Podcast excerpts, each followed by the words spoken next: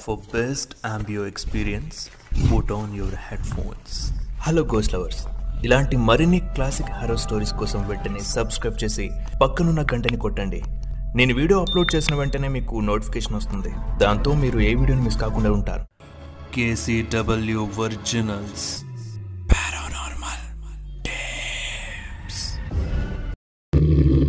ఈ స్టోరీ మనకు అందించిన వారు షను అది రెండు వేల సంవత్సరం. ఆర్కియాలజీ డిపార్ట్మెంట్ అంతా కలిసి హిమాచల్ ప్రదేశ్లోని ఒక ప్రాంతంలో రీసెర్చ్ కోసమని వెళ్ళాం. అది నవంబర్ మంత్ కావడంతో స్నోఫాల్ చాలా ఎక్కువగా ఉంది. మేము ఏ కొండ ప్రాంతంలో రీసెర్చ్ కోసమని వచ్చామో ఆ ప్లేస్లోనే ఆ చెట్ల మధ్యలో మా క్యాంపెయిన్ ఏర్పాటు చేసుకున్నాం. మార్నింగ్ నుంచి అలా చలిలోనే కష్టపడుతూ రీసెర్చ్ చేస్తూ ఉన్నాం. సాయంత్రం అవ్వగానే ఆ టెంట్ల మధ్యలో క్యాంప్ ఫైర్ వేసుకొని తాగుతూ తింటూ ఎంజాయ్ చేస్తూ ఉన్నాం. మాకు కూడా ఆ క్లైమేట్ బాగా నచ్చింది. ఇలా ఒక నాలుగు రోజులు బాగానే గడిచింది. అయితే ఒకరోజు ఆ దగ్గరలో పనమాల అనే ఒక విలేజ్ ఉంది. అక్కడున్న కొంతమంది మా దగ్గరికి వచ్చి మాకు కొన్ని థింగ్స్ ఇచ్చారు. ఫుడ్ ఆయిల్ బ్లాంకెట్స్ వంట సామాన్లు ఇలా. వాళ్ళతో పాటు వాళ్ళ ఊరి పెద్ద కూడా వచ్చారు. మాతో చాలాసేపు మాట్లాడారు. అలా మా మధ్య మాటలు జరిగిన కొంతసేపటికి ఆ పెద్ద మనిషి మాకు కంగారుగా ఓ విషయం చెప్పాడు. మీరు శనివారం రోజు వచ్చేలోపు మీ గుడారాలన్నీ ఇక్కడ నుంచి తీసేయండి. మేము మీకు ఇంకో చోటు చూపిస్తాము. అక్కడ వేసుకోండి అని అన్నాడు. మేమంతా ఆశ్చర్యంగా చూసాం. ఇంతలో మా వాళ్ళల్లో శామ్ అనేవాడు గట్టిగా నవ్వాడు. అలా నవ్వుతూ ఏం పెద్దనా శనివారం లోపు కాల్ చేయమంటున్నావు? మీరంతా కలిసి ఇక్కడ వీకెండ్ పార్ట్ చేసుకుంటారా ఏంది? అప్పుడు ఆ పెద్దన కోపంగా మా వాడి వైపు చూసి గొప్ప గొప్ప చదువులు చదువుకుంటే సరిపోదు బాబో. కొత్త ప్రాంతానికి వచ్చినప్పుడు అక్కడ వాళ్ళు ఎందుకు చెప్తున్నారో విని అర్థం చేసుకునే తెలివి ఉండాలి. ఆ మాటకి మేమంతా అవాక్కైపోయాము. నాకు మాత్రం ఆ మాటలు విన్నాక విషమేంటో తెలుసుకోవాలని చాలా ఆతృతగా ఉంది. వెంటనే ఆ పెద్దాయనని అడిగేశా అవును పెద్దాయన కరెక్ట్గా శనివారమే అంటున్నావు ఎందుకు? చెప్పింది చెయ్యండి అంతే. తర్వాత మీకు ఏదైనా జరగరాంది జరిగితే ఆ చెట్ట పేరు మాత్రం మాకు వద్దయ్యా దయచేసి చెప్పింది చేయండి. అని గట్టిగా చెప్పి వాళ్ళంతా వెళ్ళిపోయారు. వాళ్ళు వెళ్ళిపోయాక మేమంతా ఆలోచనలో పడ్డాం. మాలో డిస్కషన్ స్టార్ట్ అయింది.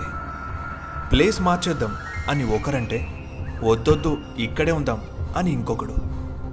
అలా అలా చిన్నపాటి ఆర్గ్యుమెంట్ అయింది. నేను లేచి గట్టిగా అర్చా ఇంకెవరు మాట్లాడకండి. మనం రేపు క్యాంప్ షిఫ్ట్ చేస్తున్నాం. లేనిపోని తలకే తలకాయ నొప్పులు ఎందుకు మనకి? అనవసరంగా ఎలా వచ్చామో అలానే తిరిగి మన ఇంటికి వెళ్ళిపోవాలి. అని కోపంగా చెప్పేసరికి వాళ్ళంతా ఓకే అన్నట్టు మొఖాలు పెట్టారు. కాసేపటికి మా వాళ్ళు అంతా పడుకున్నారు.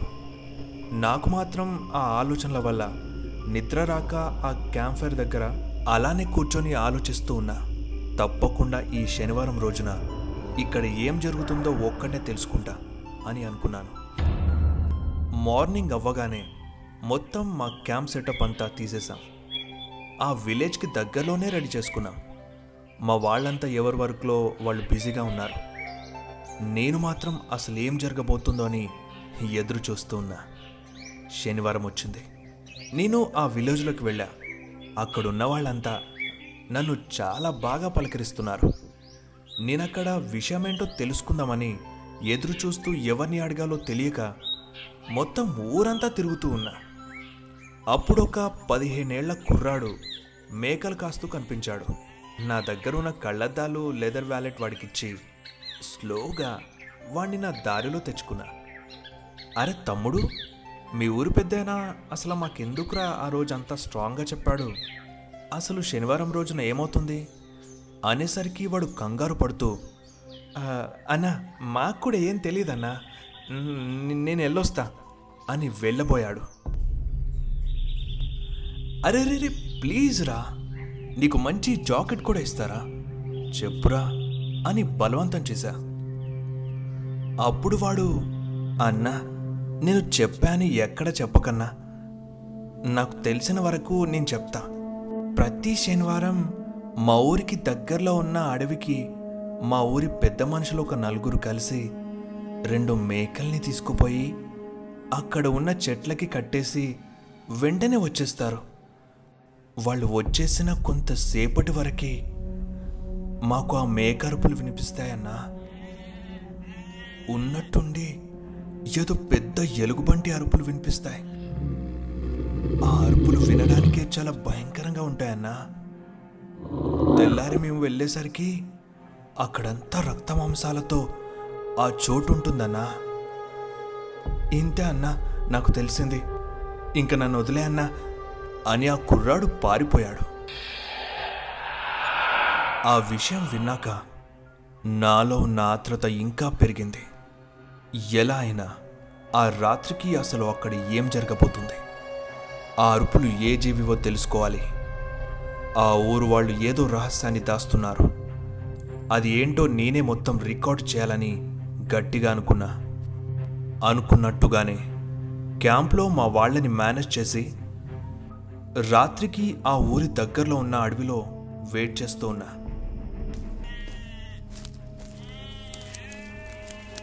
నేను ఎక్స్పెక్ట్ చేసినట్టే ఆ ఊరి పెద్దలు రెండు మేకల్ని తీసుకుని వచ్చి వాటిని చెట్టు కట్టేసి ఒక రెండు నిమిషాలు డప్పులు కొట్టేసి అక్కడి నుండి కంగారు కంగారుగా పారిపోయారు. నాకు వాళ్ళు చేస్తున్న పని ఏంటో కూడా అర్థం కావట్లేదు. కాసేపటికి నా చుట్టూ అలుముకున్న చీకటి ఆ చలి నాలో కంగారుని ఇంకాస్త పెంచింది. నా చుట్టుపక్కల ఏదో తిరుగుతున్నట్టు నాకు అర్థమవుతుంది. అయినా నేను కట్టేసి ఉన్న ఆ మేకల వైపే చూస్తూ ఉన్నా. ఏవో పెద్ద పెద్ద అడుగుల శబ్దం. ఆ మేకలు బెదిరిపోయి గట్టిగా అరుస్తున్నాయి. నేను నమ్మలేకపోయా. ఒక పన్నెండు అడుగుల ఆకారం నాకు యాభై మీటర్ల దూరంలో నుంచోనుంది. అంతటి ఎత్తైన ఆకారాన్ని చూశాక నా గొంతులో నుంచి మాట రావడం లేదు. రోమాలు నిక్కబొడుచుకున్నాయి. చెవిలో గుయ్యి అనే సౌండ్. నా అడుగు కదలడం లేదు. అది ఖచ్చితంగా యతినే. ఆ యతి అతి క్రూరంగా ఆ మేకని రెండుగా చీల్చేసింది. ఒకటి నోట ఖర్చుకొని మిగిలిన పాటని దాని భుజాన వేసుకుని వెళ్ళిపోతుంది. అది చూసి నా స్పృహ కోల్పోయే పరిస్థితి వచ్చింది. అయినా ఎక్కలేని ధైర్యాన్ని కూడా తెచ్చుకొని అసలు అది ఎక్కడి నుండి వచ్చింది? అది ఇంకా ఏం చేస్తోంది? ఇంకా ఇలాంటివి ఎన్ని ఉన్నాయో తెలుసుకోవాలని ఫాలో అవ్వాలని అనుకున్నా. కానీ నాకు దాని అడుగుల సైజ్ చూస్తుంటేనే నా ధైర్యం పోతుంది. కానీ భయపడి వెనక్కి వెళ్ళిపోతే దీని ఆచూకీ తెలుసుకోవడం చాలా కష్టమైపోద్ది. అని చాలా స్లోగా ఫాలో అవుతూ ఉన్నా. అది నడుస్తూనే చాలా ఫాస్ట్గా వెళ్ళిపోతుంది. నేను పరిగెత్తలేకపోతున్నా. నేను పరిగెడుతున్నప్పుడు ఆవేశం వస్తుంది దానికి ఏదైనా వినిపించిందనుకుంటా. సడన్గా ఆగి వెనక్కి తిరిగి చూస్తుంది. నేను ఒక పెద్ద రాయికి వెనకల దాక్కున్నా. అది మళ్ళా దాని దారిలో అది వెళుతూ ఉంది. దాని అడుగులు ఫాలో అవుతూ ఎలాగోలా అది ఉండే గుహ వరకు వచ్చేసా. అమ్మయ్య అనుకున్నా కానీ నాకు తెలియకుండా నేను చాలా దూరం వచ్చేసా. ఏదో ఆకాశం నుంచి వచ్చే ఆ చిన్న వెలుతురులో నా చుట్టూ ఉన్న ప్లేస్ని చూస్తే అర్థమవుతుంది. నేనేదో పెద్ద లోయలోకి వచ్చేసాను. నేను ఏమాత్రం దానికి కంటపడినా అది నన్ను కూడా రెండు ముక్కలుగా చేసి మింగేస్తుందని చాలా భయంగా ఉంది. నేను నెమ్మదిగా ఆ ప్లేస్ అంతా వీడియో తీసుకున్నా. సడన్గా వెనుక నుంచి ఎవరు వచ్చి నా నోటిని గట్టిగా మూసేసి నన్ను ఎత్తుకొని అక్కడి నుంచి తీసుకుని పోయారు. నేను లేచి చూస్తే నా ఫ్రెండ్ అలాగే నాకు దీని గురించి చెప్పిన ఆ కుర్రాడు ఉన్నారు. అసలు మీరెందుకు ఇక్కడికి వచ్చారు అని అడిగితే నా ఫ్రెండ్ నీకేమైనా బుర్ర చెడిపోయిందా? ఎందుకురా ఇంతటి రిస్క్ నీకు?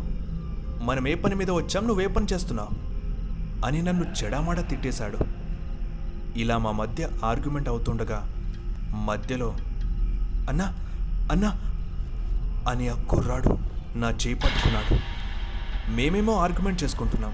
ఆ కుర్రాడు అన్నా అన్న సైలెంట్గా ఉండండి అని బెదిరిపోతున్నాడు. మేము ఆర్గ్యూ చేసుకోవడం ఆపేశాం. ఏమైందిరా? అంటే అన్నా ఒకసారి జాగ్రత్తగా వినండి అని అన్నాడు. జాగ్రత్తగా వింటే అడుగుల శబ్దం వినిపిస్తుంది. చాలా పెద్ద పెద్ద అడుగులు పడుతున్నాయి. వామో దానికి మనం ఇక్కడ ఉన్నామని తెలిసిపోయిందా? మేము ముగ్గురు చప్పుడు చేయకుండా ఒక మూలన దాక్కొని చుట్టూ చూస్తున్నాం. యతి చాలా కోపంతో అరుస్తున్నట్టు ఆ వెన్నెల వెలుగులో మాకు కనిపిస్తూ ఉంది. నాతో పాటు వాళ్ళు ఆ యతిని నేరుగా చూసేసరికి సగం చచ్చిపోయారు. ఆ కుర్రాడు నాతో అన్న చావ మన దగ్గరలోనే ఉందన్న అని నన్ను పట్టుకుని ఏడుస్తున్నాడు. ఆ యతి పూర్తి ఆకారం ఆ వెన్నెల వెలుగులో పూర్తిగా కనిపించింది. ఒంటి మీద రక్తంతో పదునైన పళ్ళతో నోట్లో నుంచి రక్తం జారుతూ ఉంది. దేవుడా దయచేసి దాన్ని కంటపడకుండా చూడవయ్యా. అది మన వాసన పసిగట్టేసింది అనుకుంటారా అని నా ఫ్రెండ్ అన్నాడు. ఏం మాట్లాడుతున్నావురా? అని నీరసంగా చూశా. అవునరా వాటికి వాసన పసిగట్టే జ్ఞానం ఉంటుందని నేను చదివారా? ముందు మనం ఇక్కడి నుంచి నెమ్మదిగా తప్పించుకుని పోవాలి. ఇంకాసేపు ఇదే చోట్ల ఉంటే తప్పకుండా అది మనల్ని కనిపెట్టేయచ్చు అని నెమ్మదిగా అడుగులు వేసుకుంటూ అక్కడి నుంచి కదిలాం. నెమ్మదిగా ఆ లోయ నుంచి బయటకు వచ్చేసాం అమ్మయ్యా మనం ఇక బయటపడిపోయినట్టేనా అన్న? ఇక్కడ జరిగింది ఎవరికి చెప్పకండి అన్న. మా ఊర్లో తెలిస్తే నన్ను ఇంకా ఈ ఊర్లో ఉండనివ్వరు అని ఆ కుర్రాడు మాతో చెప్పుకుంటున్నాడు. ఏం కాదులేరా నిన్ను మీ ఇంటి దగ్గర దిగబెట్టేసి మేము వెళ్ళిపోతాం. సారీరా నా వల్లే రిస్క్లో పడిపోయా అని చెప్పి నా వ్యాలెట్లో ఉన్న డబ్బులు ఆ కుర్రాడికి ఇచ్చేసా థ్యాంక్స్ అన్నా అని వాడు నన్ను హక్ చేసుకున్నాడు. వాణ్ణి వాడి ఇంటి దగ్గర దిగబెట్టేసి మా క్యాంప్కి వెళ్ళాం. అక్కడికి వెళ్ళేసరికి క్యాంప్లో ఎవ్వరూ లేరు. ఏమైపోయారు వీళ్ళంతా? ముందు కాల్ చేయరా అని మా వాడికి చెప్పా. ఎవరి కాల్ కనెక్ట్ అవ్వట్లేదు. ఏమై ఉంటుందిరా వీళ్ళకి? ఎక్కడికి పోయారు వీళ్ళు? అని క్యాంప్ చుట్టుపక్కల అంతా వెతికాం. ఎవరి ఆచూకీ లేదు. ఇలా కాదురా. వెళ్ళి ఊర్లో వాళ్ళ సహాయం తీసుకుందాం. అని చెప్పి ఊరివైపు నడుచుకుంటూ వెళ్తున్నాం. మా వైపు ఒక నలుగురు మనుషులు ఊర్లో నుంచి కాగడాలు పట్టుకొని గాబరా గాబరాగా నడుచుకుంటూ వస్తున్నారు. వాళ్ళు వచ్చి రాగానే ఒకడు వచ్చి నా చొక్కా పట్టుకున్నాడు. ఇద్దరు కలిసి మా వాడిని తోసేసి కొడుతున్నారు. ఆ ఊరి పెద్ద ఆయన తిన్నగా నా దగ్గరకు వచ్చి ఏం వయ్యా మేమిక్కడ సుఖంగా బతకడం మీకు ఇష్టం లేదా? మిమ్మల్ని ఊర్లోకి రానిచ్చినందుకు మాకిది కావాల్సిందేలే అని ఏవేవో అంటున్నాడు. మా వాడు ఆ మనుషుల్ని పక్కకి తోసేసి అసలు ఏమైంది మీకు? ఎందుకు మా మీద ఇలా విరుచుకుపడుతున్నారు? అసలుకి మా వాళ్ళు కనిపించక మేము కంగారు పడుతుంటే? అప్పుడే ఆ పెద్దాయన ఎలా కనిపిస్తారా? కట్టగట్టుకుని ఆ అడవిలోకి పోయారుగా. ఇంకా వాళ్ళు కనిపించరు పోండి. మీరైనా బతికి బట్ట కట్టండి. మేమింకా ఈ ఊరి ఖాళీ చేసి పోతున్నాం అన్నాడు. ఏంటి? మా వాళ్ళు అడవిలోకి పోయారా? మీకెలా తెలుసు? ఎవరు చూశారు? అని అడిగితే ఆ పెద్ద బాబు వాళ్ళు ఆ ఎది చేతికి చిక్కినట్టు ఉన్నారు. అది వాళ్ళని చంపేసినట్టుంది. వాళ్ళ ఆర్తనాదాలు మాకు వినిపిస్తూ ఉండాయి.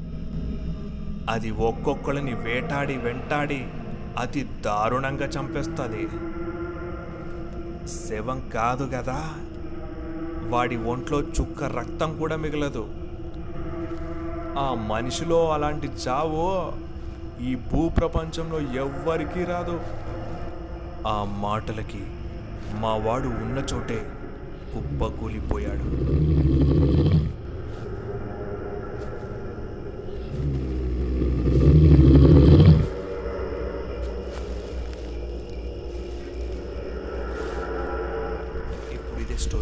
Spotify Jio Saavn Wynk music Apple podcast Gaana podcast Google పాడ్కాస్ట్లో కూడా వినండి.